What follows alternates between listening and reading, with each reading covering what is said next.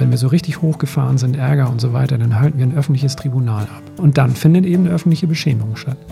Also es gibt immer wieder so Situationen, wo man sich fragt, hä, die haben doch gar nichts miteinander zu tun gehabt. Wieso haut der jetzt auf einmal zu? Aber Scham ist halt etwas sehr Überwältigendes. Das menschliche Klassenzimmer. Psychologie und Schule. Der Podcast mit Psychologin Dr. Michaela Köller und Lehrer Fiete Wandorf.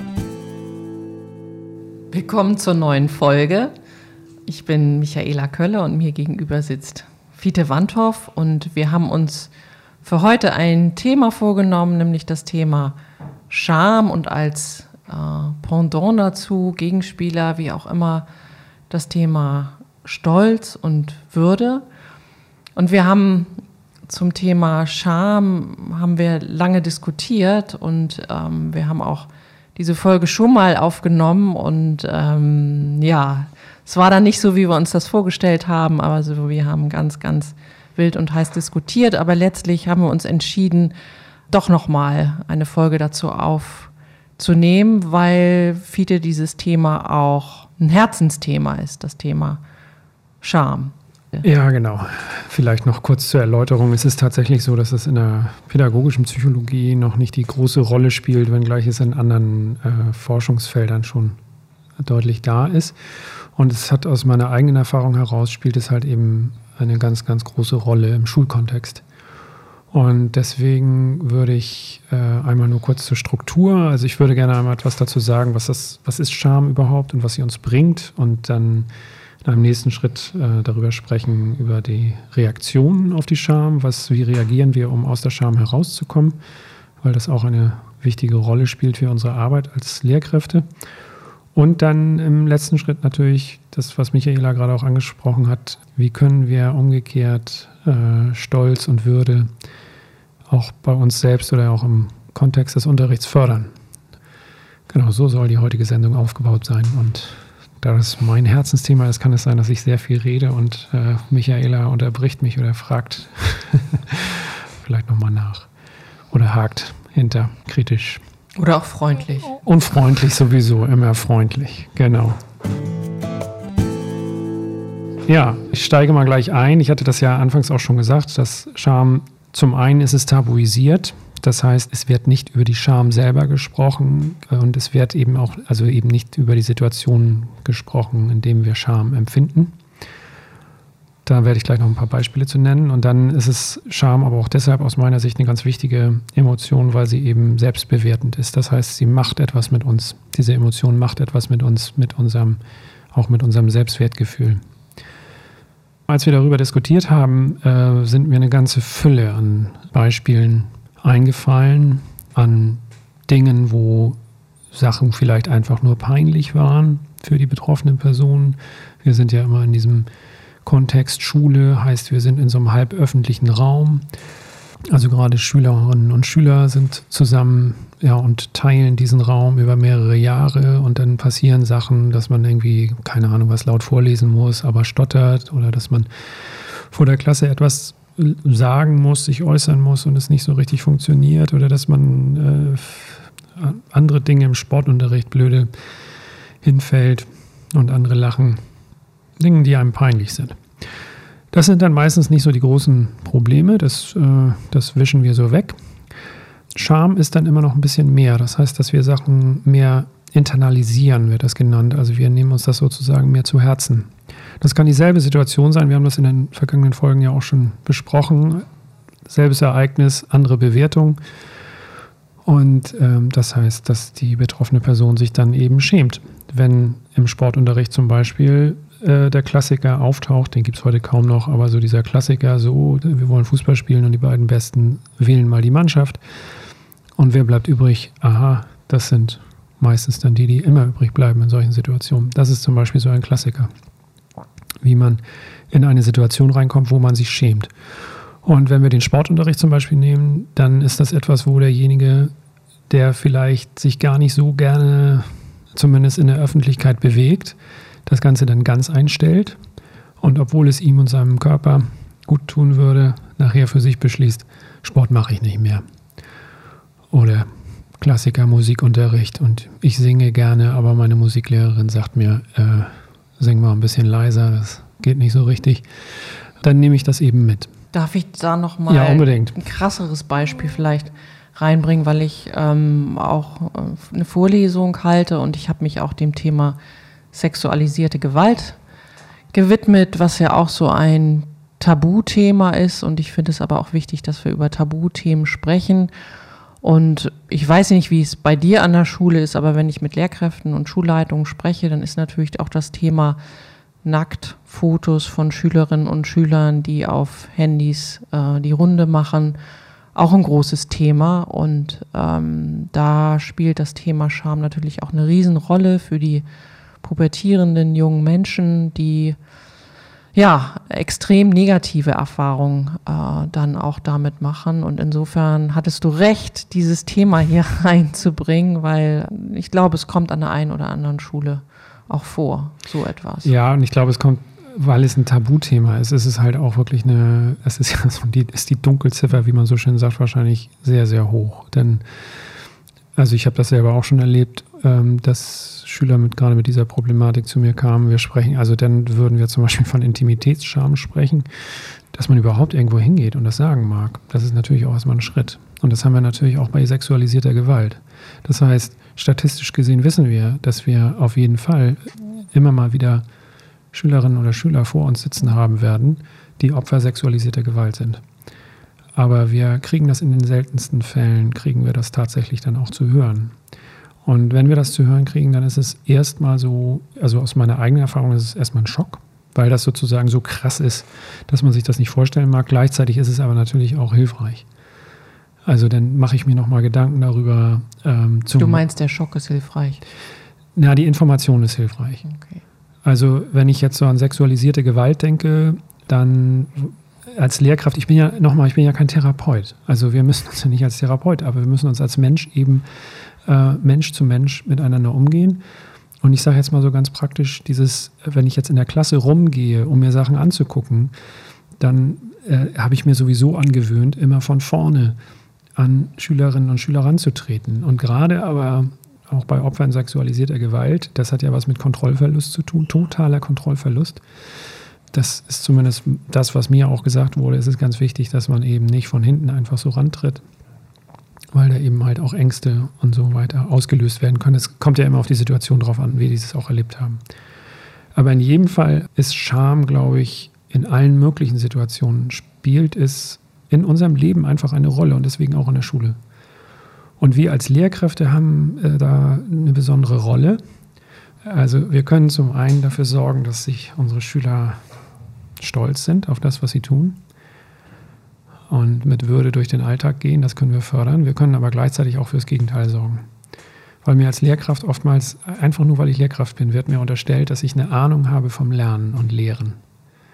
Das heißt, wenn ich als Englischlehrer hingehe und sowas sage wie, ach, das kannst du sowieso nicht, oder Englisch ist ja nicht so deins, ne? also Sprachen ist ja nicht so deins, das hat noch nicht unbedingt was mit Scham zu tun in dem Moment. Also das macht einen Eindruck, weil derjenige unterstellt mir, auch wenn er mich vielleicht gar nicht mag, dass ich total Ahnung davon habe, äh, wie es jetzt um englische Sprache oder Sprachenlernen oder überhaupt ums Lernen bestellt ist. Und wenn ich dann sage, dass also hast ja nicht, oder nicht so viel in der Birne oder so viel unter Pony oder irgend sowas, ähm, dann bleibt das unter Umständen heften. Und das kann natürlich auch total beschämend sein. Also wenn ich sowas vor der Klasse mache und es passieren oft Sachen vor der Klasse, dann kann das eben auch wirklich beschämend sein.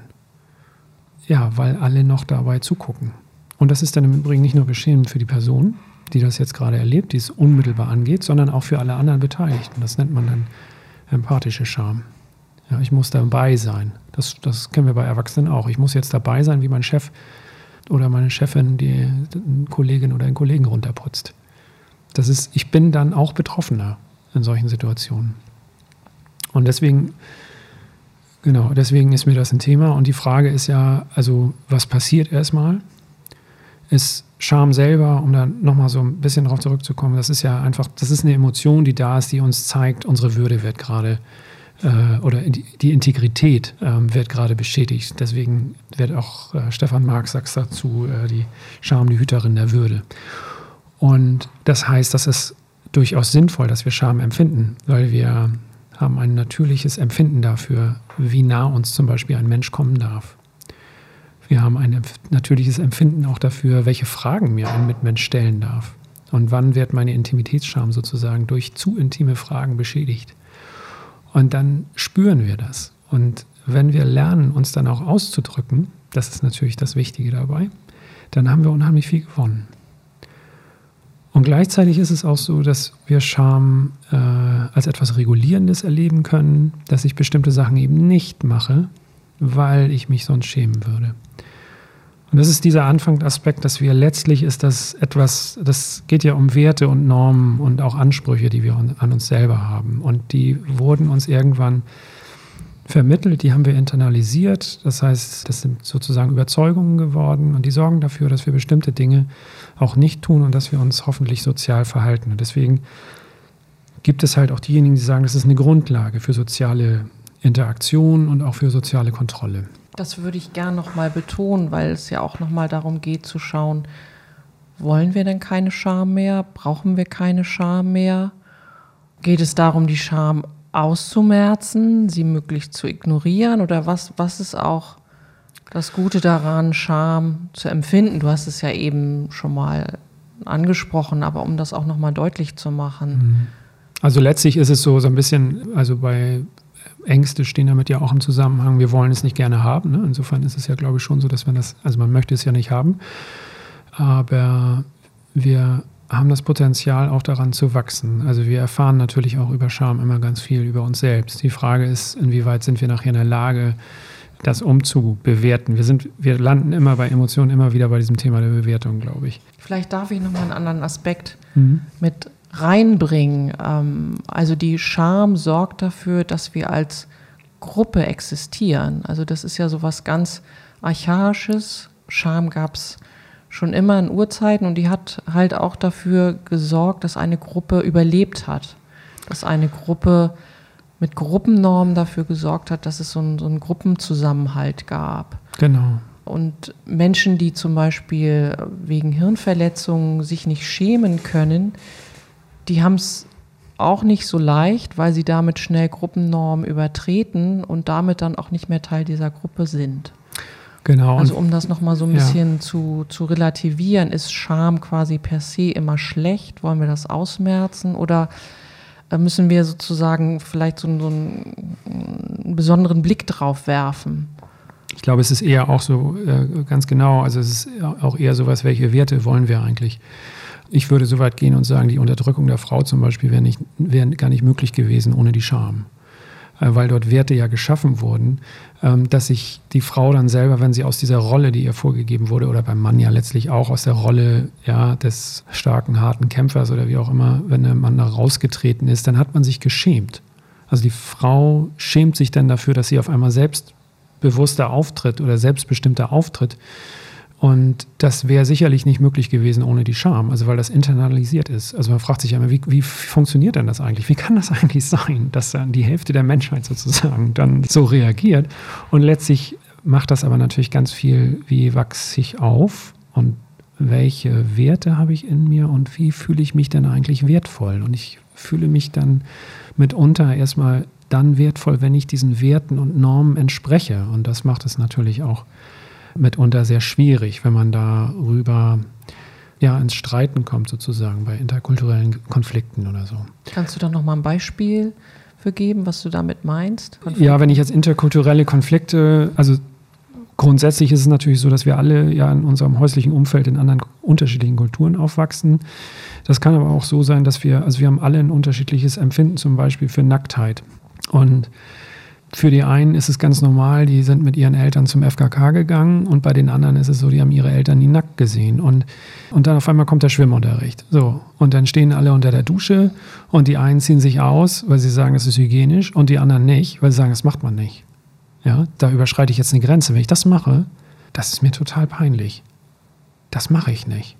Und ähm, so geht es weiter, auch bei Kleidung. Und da brauchen wir, glaube ich, eine Sensibilisierung für, wenn wir, wir, wir haben ja diesen Paragraphen 1 im Grundgesetz, die Würde des Menschen ist unantastbar. Da muss man sich halt erstmal fragen, was ist Würde? Das machen wir einen Augenblick später noch. Aber das heißt halt, da muss ich auch gucken, dass ich von außen, wenn ich so eine Gruppe zusammen habe, dass ich gucke, also erstmal, wie, was ist so der Wohlfühlfaktor? Und letztlich natürlich auch so Männer, Frauen, jungen Mädchen, wie geht man miteinander um? Die divers sich empfindenden nicht vergessen. Nicht vergessen. Mhm. Grundsätzlich aber Pubertät. Ja, Pubertät in der Adoleszenz, also Pubertät, der Körper verändert sich und äh, ich muss erstmal mit mir selber klarkommen. Und dann soll ich, und dann muss ich dann auch noch in diesem Raum rein und habe heute einen Pickel auf der Nase oder was weiß ich und so weiter. Und mag mich selber nicht, habe auf einmal so lange Arme und das nehme ich alles mit rein und jetzt muss ich in Sportunterricht. So. Und das muss mir, wenn ich mir dessen bewusst bin als Lehrkraft, dann kann ich da auch ein bisschen sensibler mit umgehen. Und dann kann ich da auch drauf eingehen und sagen, das ist auch okay. Das ist heute auch okay. Wenn, wenn das nicht geht, dann geht das nicht. Also man muss bloß eine Atmosphäre schaffen, wo SchülerInnen auch sagen mögen, dass sie etwas nicht mögen, ohne dass ihnen das schon wieder total peinlich wird. Und dann, ähm, dann höre ich da auch auf. Das ist so der letzte Punkt. Wir benutzen Scham natürlich auch im Klassenkontext gerne, um zu regulieren. Und wenn ich jetzt wir sage, dann meine ich uns Lehrkräfte. Wir regen uns darüber auf, dass äh, Jonas jetzt schon wieder seine Hausaufgaben nicht dabei hat und Lara jetzt schon wieder die ganze Zeit quatscht oder wie auch immer. Und wir ziehen es dann in die Öffentlichkeit rein.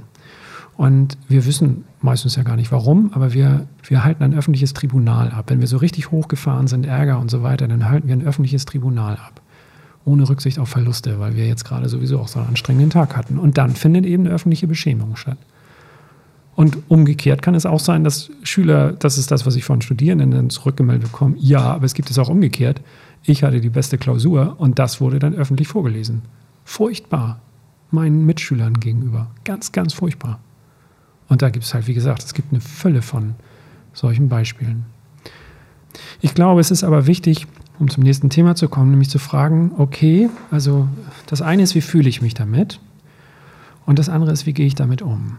Und da äh, habe ich ein Modell mitgebracht, äh, das ist fast 30 Jahre alt, das kommt von diesem Psychologen Nathanson aus den USA und der hat beschrieben, was machen wir alles, um aus der Scham rauszukommen. Weil die Scham selber, nochmal, ist mehr noch als dieses, ist mir jetzt gerade peinlich, sondern das ist eine, das zieht sich sozusagen alles zusammen. Das ist ein ganz, ganz starkes Körpergefühl. Wir würden mitunter alles tun, um da rauszukommen. Und wenn ich sage alles, dann beziehe ich mich darauf, dass wir gerade oder eher noch bei jugendlichen Straftätern und Täterinnen äh, man oftmals sehen kann, dass da irgendwie Beschämung oder ein Gefühl von Scham mit im Spiel war. Also warum, was weiß ich, warum hast du den Opa denn, da umgehauen? Und so, ja, der hat mich so blöde angeguckt und so.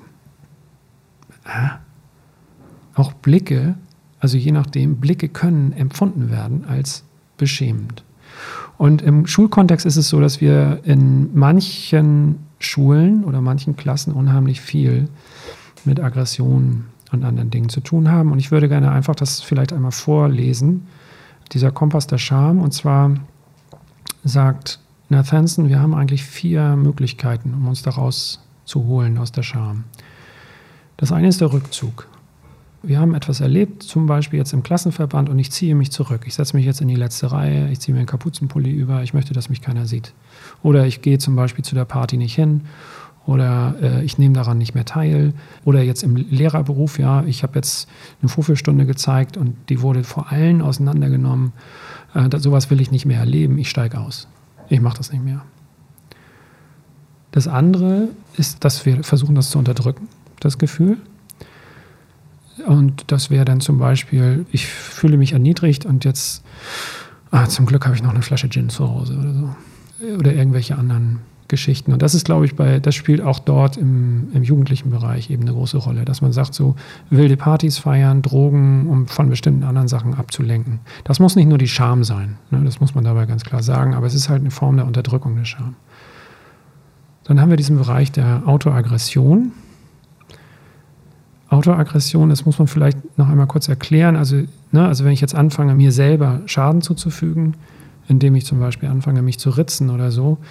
Ähm, das ist ja auch eine Form der Aggression. Und wenn ich Aggression als Verhalten, da kann ich erstmal Kontrolle ausüben. Was die Scham so besonders macht, ist ja, dass ich einen totalen Kontrollverlust habe. Ich komme in diese Situation auf einmal rein, ich weiß gar nicht, woher es kommt, und ich habe einen Kontrollverlust. Und wie gewinne ich diese Kontrolle wieder? Ich gewinne sie wieder, indem ich Gewalt ausübe. Gegenüber mir selbst, das ist das, was man häufiger bei Mädchen beobachten kann oder gegenüber anderen. Das ist dann eher das, was wir bei, also häufiger bei Jungs beobachten können, aber auch, also nicht nur, aber das hat wieder was mit der Erziehung dann einfach zu tun. Und deswegen ist dieses aggressive Verhalten spielt ja in so manchem Schulkontext auch eine große Rolle. Dass unheimlich viel Aggressionspotenzial, sagen wir, dann in der Klasse oder bei einzelnen Schülern vorhanden ist.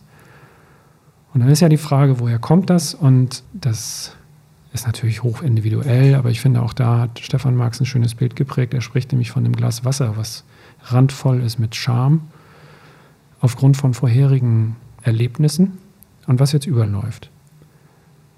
Ich bin die ganze Zeit so unter Anspannung als Schüler, ich bin die ganze Zeit so unter Druck. Ja, ich habe alles Mögliche und ich bin in der Abwehrreaktion. Und dieses Gefühl will ich auf gar keinen Fall haben. Und jetzt fragst du, Arsch, mich, was machst du? Kannst du mal deine Hausaufgaben rausholen? Du weißt doch ganz genau, dass ich die nicht habe. Ja, ich habe meine Hausaufgaben nicht. So, das kriege ich, das passiert im Kopf. Und der Schüler rastet aus. Und ich sitze als Lehrkraft und denke, ich habe doch nur gefragt, ob er seine Hausaufgaben rausnehmen kann. Warum diese Aggression? Nochmal, das ist nicht, ne, das ist nicht so, dass jeder Schüler, der aggressiv ist, sich auch irgendwie doll geschämt hat vorher oder so.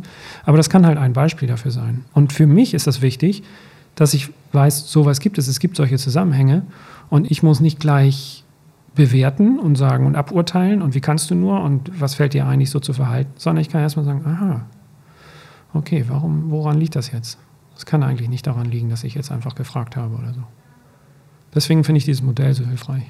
Also das wollte ich dich auch gerade noch mal fragen, inwiefern hilft dir dieses Modell in deinem schulischen Alltag? Das habe ich mich gefragt, also eher so neutral. Dann habe ich mich aber auch gefragt, ähm, also woher weißt du dann, ob die Scham die Ursache ist, wenn jemand aggressiv ist? Oder siehst du das mehr so als, als eine Möglichkeit, über die du dann nachdenken könntest, was so eine, eine Überlegung ja, sein könnte? Ja, das ist eher so eine Möglichkeit. Das Blöde ist ja auch, dass die Reaktionen auf die Scham oder den beschämenden Moment, die sind oftmals zeitverzögert. Also auch da gibt es so Untersuchungen aus dem Sportbereich. Dann bei mir hängen geblieben ist so eine Sache aus Rostock, glaube ich. Sportunterricht wurde beobachtet. Also der Schüler hat halt einen Ball geschossen und hat den total ins Ausgekickt und seine Mitschüler waren genervt und haben ihn dementsprechend, haben ihn auch gehänselt. Und das dauerte so zwei, drei Minuten und dann haut er einem gegnerischen Spieler mit einer Blutgrätsche um. Ja? Und wie aus dem Nichts heraus. Und solche Beobachtungen kann man eben häufiger machen wohl. Ähm, das heißt, dass sich das Ventil gesucht wird und das hat gar nichts mit, dem mit demjenigen zu tun, der jetzt gerade vielleicht Täter war sozusagen. Das ist halt auch das Fiese. Ja? Das kann sein, dass der Schüler erlebt etwas im Schulkontext und geht dann raus aus dem Klassenraum, reißt sich die ganze Zeit zusammen, geht raus, geht auf den Pausenhof und dann haue ich erstmal jemanden um oder stelle jemandem Bein oder was auch immer. Und das ist, glaube ich, tatsächlich so würde ich erstmal denken, das ist durchaus Alltag. Also es gibt immer wieder so Situationen, wo man sich fragt, hä, die haben doch gar nichts miteinander zu tun gehabt. Wieso haut er jetzt auf einmal zu? Aber Scham ist halt etwas äh, ja, sehr Überwältigendes. Das heißt, du nutzt das dann, um zu überlegen, was könnte ich in dieser Unterrichtsstunde gemacht haben oder auch in der Vergangenheit, wo ich ihn oder sie beschämt haben könnte, um dann zu sehen, ähm, was muss ich vielleicht ansprechen oder was muss ich auch anders machen? Ja, also in solchen Situationen ist es dann natürlich eher, also wenn ich jetzt an den Täter sozusagen denke, dann ist erstmal, glaube ich, wichtig, auch das ist wieder Thema Empathie, ne? also erstmal fragen, was war eigentlich los? Wie, wie, kommt das? Kannst du dir das irgendwie erklären? Und es ist natürlich auch oft genug, dass diejenigen, die sich das gar nicht so richtig erklären können, die können das nicht richtig greifen. Und das heißt, und ich, derjenige, der vielleicht ein bisschen mehr weiß, kann dann sagen, so, war denn irgendwas heute sonst irgendwas? Ist irgendwas vorgefallen, was dir so richtig quer lag?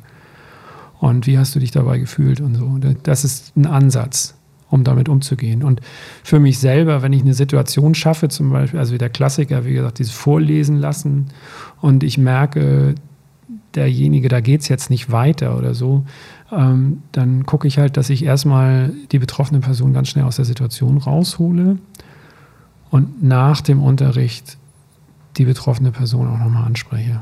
Also nicht während des Unterrichts, das wird ja auch manchmal so äh, als unangenehm empfunden, ja, und dann habe ich da irgendwie mehr einen abgestottert und dann wurde noch gesagt, nee, lass mal oder du was ist äh, denn jetzt die richtige, die, die richtige Strategie, die, wenn jemand anfängt zu stottern und du weißt, sie wird es jetzt nicht mehr hinkriegen, diesen, äh, diesen Absatz vorzulesen. Also was machst du da ganz konkret? Naja, also der Satz, der wird ja meistens noch, sage ich jetzt mal, beendet und dann sage ich super oder super, vielen Dank oder wie auch immer so und es ist ganz unterschiedlich. Ne? Es gibt ja auch diejenigen, die, wo ich weiß, das wird hölzern und die melden sich trotzdem und dann denke ich super. Geil, dass du das machst. So. Aber ich rede jetzt eher davon, dass ich jemanden drangenommen habe, weil ich meine, die, die Stimme habe ich irgendwie noch nie gehört oder müsste jetzt auch mal oder so. Und dann merke ich auf einmal so, uh, ist doch nicht. Also erstmal breche ich dann, wenn es was Längeres ist, dann breche ich ab. Und wichtig ist für mich aber, dass ich sage, ich mache das nach der Stunde. Also ich, was auch immer. Also erstmal mache ich deutlich, also aus meiner Sicht war das unangenehm für dich. Ich weiß nicht, ob das wirklich so war, aber ich habe das so wahrgenommen, dass es unangenehm für dich war. Und ich wollte dich da nicht reinbringen in so eine Situation. Also ich gebe dem Schüler oder der Schülerin erstmal dieses Gefühl, dass ich sie sehe oder dass ich versuche, sie zu sehen. Und dieses Gefühl soll dafür sorgen, dass sie oder er sich auch erstmal nicht alleine ist in der Situation. Und dann wäre sozusagen der konstruktive Weg wäre natürlich zu, zu gucken, okay, wie gehen wir damit um? Aber auch da, ne, man muss damit vorsichtig sein und aus meiner Sicht, man muss zuhören können. Man muss wirklich zuhören können. Wir neigen ja auch dazu, immer gleich Ratschläge zu geben und so. Und dann sitzen da die Schüler und sagen, ich sage, du musst mal mehr lesen. Und ich sage, ich habe einen ganzen Schrank zu Hause. Vielen Dank auch. So. Also wenn ich jetzt nochmal drüber nachdenke über diese Situation, wäre mir, glaube ich, auch wichtig, hinterher das Gespräch mit der Schülerin zu suchen nach der Unterrichtsstunde und wenn ich sie noch nicht so gut kenne, dann ja über diese Situation zu sprechen und auch zu fragen, was hätte dir geholfen oder was wird dir helfen oder ja, was, genau. was tut dir gut in solchen Situationen. Ja, und wir sind da dann ja auch übrigens bei so einer anderen ganz interessanten, selbstbewertenden Emotion, das ist ja die Schuld. Ne? Also da bin ich dann als Lehrkraft, fühle ich mich auf einmal schuldig, weil ich jemanden in die Situation reingebracht habe. Aber das Gute an der Schuld ist halt, dass ich mich entschuldigen kann. Also dass ich Psychologen sagen, glaube ich, prosoziales Verhalten oder so, ne? dass ich mich einfach, dass ich auf die Schüler, also dass ich dann etwas machen kann. Ich kann darauf zugehen und so. Aber genau. nur der andere kann dich von der Schuld freisprechen. Ja, das stimmt. Ja. Aber ich kann erstmal sagen, so, ich habe erstmal alles getan. Also dieses, äh, das, oder das, was ich meine, das, was alles da ist. Genau. Ja, also insofern nochmal, es lohnt sich, glaube ich, in dieses Thema reinzugucken. Es lohnt sich auch, weiß ja nicht, ein Buchhinweis habe ich, glaube ich, hatte ich den schon gegeben. Mhm. Stefan Marx sich einmal anzugucken. Scham, die verdeckte Emotion. Das ist, finde ich, sehr lesenswert, das äh, auch so als Laie. Und wie gesagt, Donald Nathanson, Compass of Shame, das kann man sich ganz leicht mal angucken. Und eine Sache noch zur Schamabwehr ist vielleicht auch nochmal interessant. Es gibt auch diesen Spruch, der Hochmut kommt nach dem Fall. Ja, also wie reagiere ich eigentlich, damit ich nicht beschämt werde? Dann ist zum Beispiel als Abwehrhaltung quasi als Maske ist auch äh, Arroganz, ist ganz beliebt. Ja, wenn ich mich arrogant verhalte oder arrogant gebe, dann kommen andere Menschen nicht mit mir in Kontakt. Von außen gesehen muss ich aber dann, wenn jemand so arrogant ist, dann lohnt es sich auch zu fragen, warum wirkt er eigentlich so? Und es gibt halt noch andere Bereiche, wo man das sehen kann. Dass, also als Abwehrmechanismen wird auch zum Beispiel Zynismus wird genannt. Ähm, also ich vergifte sozusagen eine, eine Atmosphäre und, und gewinne dadurch Kontrolle zurück. Oder Neid ist auch so ein Bereich. Ja, ich bin dann, zeige mich als neidisch. Und es gibt ganz, ganz viele interessante Aspekte dabei.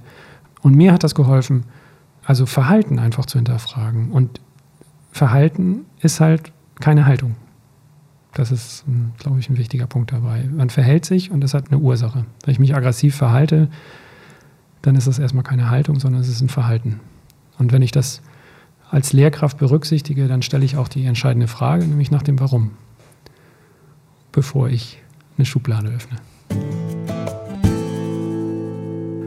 Okay, ich glaube, das ist, reicht erstmal so zu diesem Bereich. Ne? Und äh, es soll ja noch was, was Konstruktives äh, dazu geben und auch eine vielleicht positivere, selbstwertende Emotion ist. Also ich fand das jetzt nicht unkonstruktiv. Nee, okay, gut. Aber da sieht man schon unsere Streitpunkte. Ja, ich will immer gerne mit einem positiven Aspekt aufhören. Ja, genau. Und den haben wir, denke ich, äh, wenn es um Stolz und Würde geht. Also Stolz ist ja auch so eine selbstbewertende Emotion, die auch damit zu tun hat, wie äh, bewerte ich mein eigenes Handeln?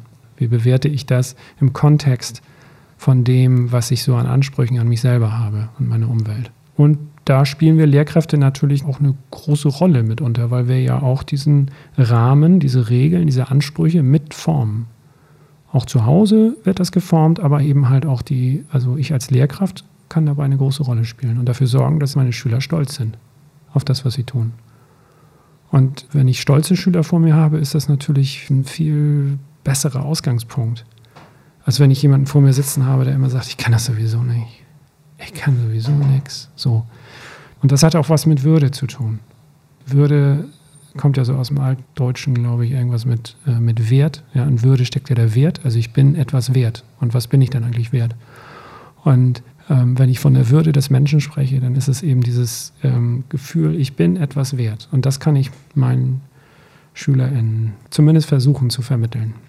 Und da würde ich auch gern noch wieder einen Schritt zurückgehen und erstmal mit der Person der Lehrkraft anfangen. Also erlaube ich mir selber auch als Lehrerin oder Lehrer stolz zu sein, stolz auf das, was ich jeden Tag in der Schule leiste, stolz darauf, dass meine Schülerinnen und Schüler was gelernt haben, dass sie erfolgreich sind, dass sie am Leben teilhaben. Also du erzählst ja auch immer mal wieder, dass du ehemalige Schülerinnen und Schüler triffst und dass du dich dann auch freust, welchen Lebensweg sie jetzt so eingeschlagen haben. Und da habe ich zumindest so den Eindruck, dass, dass ich da auch ein bisschen stolz raushöre, dass du vielleicht so ein Mosaiksteinchen. Ja, das widerspricht meinem Anspruch nach Demut, aber also du hast sicherlich recht. Also ich bin gerade auch dankbar, dass du das auch mal auf die Lehrer äh, die, oder die Perspektive der Lehrkräfte ziehst. Ich finde zum Beispiel auch, dass dieser Stolz und Würde in unserem Beruf ganz, ganz wichtig ist. Dass wir, also das ist für jeden wichtig, ne? also für jeden, der irgendeine Tätigkeit hat, ist das wichtig, dass ich eine Tätigkeit ausübe mit einer gewissen Würde, also mit einem gewissen Selbstwert und auch sehe, ähm, was ich da eigentlich mache. Bei uns ist natürlich immer so ein bisschen so die Frage, ja, wie viel Anteil habe ich eigentlich? Ja, ich erwische mich eher dabei, dass ich neige dazu, wenn es nicht so läuft, dann ist das meine Schuld und wenn es gut läuft, dann sage ich, das, die sind aber auch so cool die sind so gut. Aber grundsätzlich ist es so, dass äh, ich finde, dass dieser Beruf so derartig vielfältig ist und so derartig anspruchsvoll aber auch, dass man da schon mit einem gewissen Stolz durchgehen kann. Also es ist nicht nur so, dass ich sage, ich bin, also ich freue mich, dann Lehrer zu sein oder so, sondern ich kann das also diesem Beruf auch eine gewisse Würde zu geben. Das finde ich auch ganz wichtig, auch nach außen. Also in meiner Generation war das ja auch noch so, so, ah, du wirst Lehrer. Ich weiß noch, mein Vater, also ich bin als Landei aufgewachsen, also so auf dem Hof, körperliche Arbeit und so weiter, das spielte schon eine große Rolle. Und als ich gesagt habe, ich werde Lehrer, da war erstmal so, ja, dann kannst du den Hof ja nachmittags machen oder so. Und also wir haben so ein Bild davon, wie viele Lehrkräfte wohl arbeiten. Wir haben ja auch so einen Arbeitsethos, ja, also das ist ja in unserer Gesellschaft ganz wichtig, dass man irgendwie auch lange und möglichst hart arbeitet. Also zumindest ähm, bei mir zu Hause war das früher so und wie anspruchsvoll ist etwas. Und da kann ich jeden beruhigen von außen. Der Beruf ist, wenn man den ausfüllen will, ist unheimlich anspruchsvoll. Ne, das sind ja nicht nur das Fachliche, all das, was wir jetzt darüber sprechen, dieses Zwischenmenschliche und so, ist unheimlich anspruchsvoll. Ich sage jetzt nicht, dass es übermenschlich ist, um Gottes Willen, und wir sind ja auch genug, die das ausfüllen. Aber es ist eine anspruchsvolle Sache und ähm, wir sind unser Geld wert. Also da muss, muss keiner Sorgen haben. Also dass man jetzt, oh Gott, und die Steuergelder und dann haben sie lange Sommerferien und so. Und dann gewinnt man auch, glaube ich, eine gewisse Gelassenheit. Also mir ging das zumindest so. Also ich habe jetzt nicht mehr das Bedürfnis, immer zu sagen, warum ich jetzt an dem Nachmittag oder jetzt im Homeschooling, was natürlich auch noch besonders, ja, warum ich jetzt zu Hause bin oder wie auch immer. Ja, das nicht so. Und umgekehrt geht mir aber auch nicht über die Lippen, ja, hättest du ja auch machen können. Das finde ich, ich persönlich, eher als entwürdigend, tatsächlich. Weil ich sage, nee, weißt du, wie viele Jahre ich studiert habe? Weißt du, wie lange meine Ausbildung war? Solche Sachen kommen einem durch den Kopf. Und sowas zum Beispiel, um jetzt dann doch zurück zu den mhm. Schülern zu kommen, das sage ich den Schülern auch. Die sitzen da in der achten Klasse oder in der siebten Klasse und dann sitzt da jemand vor mir, so klar, und denkt, er kann nichts. Ich sage, was machst du denn hier? Wie lange bist du schon hier? Und was hast du schon alles gelernt? Komm, wir schreiben das mal auf. Was hast du schon alles gemacht? So. Das ist wahnsinnig viel. Der Blickwinkel, der stimmt dann vielleicht nicht. Ich gucke immer nach vorne oder ich gucke, was liegt noch vor mir, was muss ich da noch machen oder was meine ich, was ich machen muss, was meine ich, was ich nicht erledigen muss. Aber einfach mal zu gucken, Wahnsinn, was du geschafft hast. Und das finde ich so wichtig. Also deswegen auch diese, diese Zeugnisse zum Beispiel. Zeugnisse zeigen ja so einen Leistungsstand. Aber in dieser Zeugnis Übergabe, auch zu Hause, da muss erstmal deutlich werden, da ist jemand, der ist jeden Tag bei Wind und Wetter zur Schule gegangen. Der hat sich das nicht ausgesucht. Ich habe mir meinen Arbeitsplatz ausgesucht. Ich kann auch sagen, nee, ich gehe jetzt raus. Aber diese, dieser kleine Mensch, der muss da jeden Tag hingehen. Allein dafür. Und vielleicht mit Leuten zusammen sein, die er überhaupt nicht mag. Und dann auch noch mit Lehrkräften zusammen sein, die er nicht mag. Das an sich ist doch schon eine Leistung.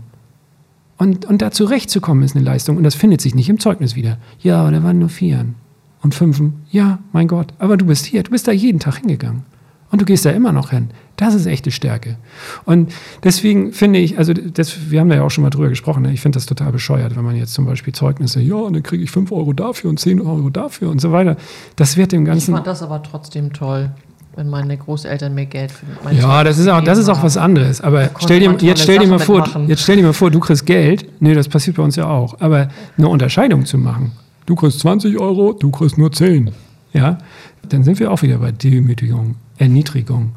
So, vor allen Dingen, wenn du denkst, so, äh, ich bin hier in einem Wettkampf, den ich nie gewinnen kann. Auch ein typisches Beispiel dafür. Wettkämpfe, Wettbewerbe sind nur toll, wenn ich eine Chance habe, mal oben zu stehen. Das ist zum Beispiel auch sowas bei dem Thema, was für Lehrkräfte wichtig ist. Komisch, da gewinnen immer dieselben. Die fühlen sich jetzt gut. Klassenspiegel an der Wand sind immer die Einser. Ey, ich habe eine Eins. Was hast du? Will ich nicht sagen. So. Das ist jetzt aber eine Systemkritik, die du hier vornimmst. Ja, ich oh, mag jetzt oh. Systembashing, genau. Ich habe noch einen anderen Begriff aufgeschrieben. Gleichwürdigkeit. Mm. Den muss ich, glaube ich, erklären. Ne? Den musst du wirklich erklären, ja. ja.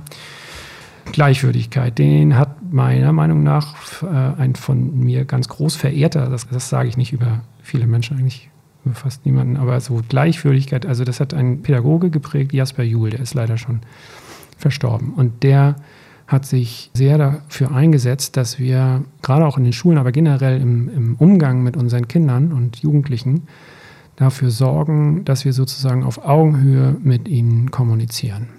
Und das bedeutet nicht, Gleichwürdigkeit bedeutet nicht Gleichberechtigung, aber das bedeutet, dass ich meinem Gegenüber erstmal zugestehe, äh, eine eigene Meinung zu haben, eigene Bedürfnisse zu haben und diese auch äußern zu dürfen. Das ist es eigentlich schon. Eigentlich ist es das Grundbedürfnis und auch die Grundlage, die Würde des Menschen ist unantastbar, egal wie alt er ist. Genau. Und was heißt das? Also vielleicht, um das nochmal ein bisschen konkreter zu machen, ähm, oh, wir haben so lange gearbeitet, können wir nicht morgen eine Stunde später kommen? Oder wir waren so fleißig und so. Ne? Und wenn das jetzt wirklich, sag ich mal, aus dem Herzen kommt, ich meine jetzt nicht so dieses äh, äh, mit, Wir haben keinen Bock auf Schule. Wir haben keinen Bock und so weiter, das kommt ja auch, kommt ja oft genug aus dem Herzen, aber und ich weiß genau, ich, ich bin nicht der Direktor hier, ja. Ich kann nicht einfach sagen, kommt mal eine Stunde später. Aber ich kann mir das anhören. Und ich kann auch mal fragen, wieso wollt ihr das denn? Und dann könnte ich mir zum Beispiel, also entweder habe ich die selber an einem Unterricht, kann mir überlegen, okay, können wir da irgendwas anderes machen? Oder ich kann mir zumindest anhören und sagen, ja, ich kann das verstehen. Ich kann euch das leider nicht gestatten, aber ich kann das wirklich verstehen. Und man kann sich jetzt sagen, ja, okay, was bringt mir das? Am Ende muss ich doch zur Schule. Aber dieses Gefühl, gesehen zu werden, das fehlt, glaube ich, also es fehlt auch im Schulkontext, wenn ich zum Beispiel als Lehrkraft, wenn ich jetzt schon wieder eine Vertretungsstunde machen muss und denke, oh ey, da kann jetzt nicht angehen, ne?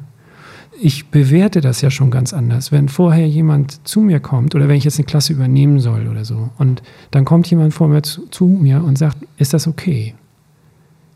Und ich weiß, eigentlich weiß ich, ey, ich habe keine Wahl, ja. Also ich habe jetzt, ich muss das jetzt machen oder nicht. Aber ich fühle mich gesehen. Das wollen wir alle und das wollen SchülerInnen wollen das auch die wollen einfach auch gesehen werden. Und zu Hause im Übrigen glaube ich auch. Also dieses Umswitchen, wenn man auf einmal äh, Teenager zu Hause hat, umswitchen von diesem Ich umsorge dich und ich weiß, was gut für dich ist, äh, zum Ich höre jetzt mal zu, was du meinst, was gut für dich ist. Das ist, glaube ich, ein richtiger Knackpunkt und da knallt es natürlich auch. Und das sind dann natürlich auch manchmal, glaube ich, so Situationen, wo die Jugendlichen bei uns sitzen und sie sagen, ja, nee, meine Mutter versteht das nicht. Oder mein Vater versteht das nicht. Und, so. und das, sind, das ist damit gemeint. Also das ist mit diesem Prinzip der Gleichwürdigkeit gemeint. Und, und das kann man vermitteln. Das kann man auch im Unterricht vermitteln. Und es gibt dafür auch wunderbare Rollenspiele, wo man das machen kann. Und es gibt übrigens zur Würde gibt es auch eine Körperhaltung. Und das Tolle ist, dass der Körper tatsächlich, dass wir darauf reagieren. Also wie mit dem Lächeln. Ne? Es ist ja nicht nur so, dass ich lächle, wenn es mir gut geht, sondern es geht mir auch besser, wenn ich lächle. Das ist ja das Witzige. Das Könnt ihr gleich mal ausprobieren. Genau, einmal lächeln zu Hause oder lachen oder so, das ist auch toll. Naja, auf jeden Fall ist das mit der Würde, ist das auch so. Das werden wir noch später irgendwann nochmal genauer besprechen beim Thema Achtsamkeit. Also ich arbeite ja auch ganz viel so mit ganz kurzen, so zweieinhalb, dreiminütigen Meditationen und dann sage ich immer als erstes so, jetzt nehmen wir mal eine Körperhaltung ein, die unserem Verständnis von Würde entspricht. Das heißt eine aufrechte Wirbelsäule. Und das macht was mit mir, wenn ich nicht mehr zusammengesackt dort sitze, sondern wenn ich aufrecht bin. Da gibt es auch ganz witzige Untersuchungen zu, wie wir leistungsfähiger werden, wenn wir nicht mehr so in uns zusammengesackt sind und so. Das, das ist die Forschung zum Power Posing. Power Posing, cooles Wort. Soweit für heute. Das war das menschliche Klassenzimmer, Psychologie und Schule mit Psychologin Dr. Michaela Köller und Lehrer Fiete Wandorf. Mehr Infos zu diesem und weiteren Themen auf www.dasmenschlicheklassenzimmer.de.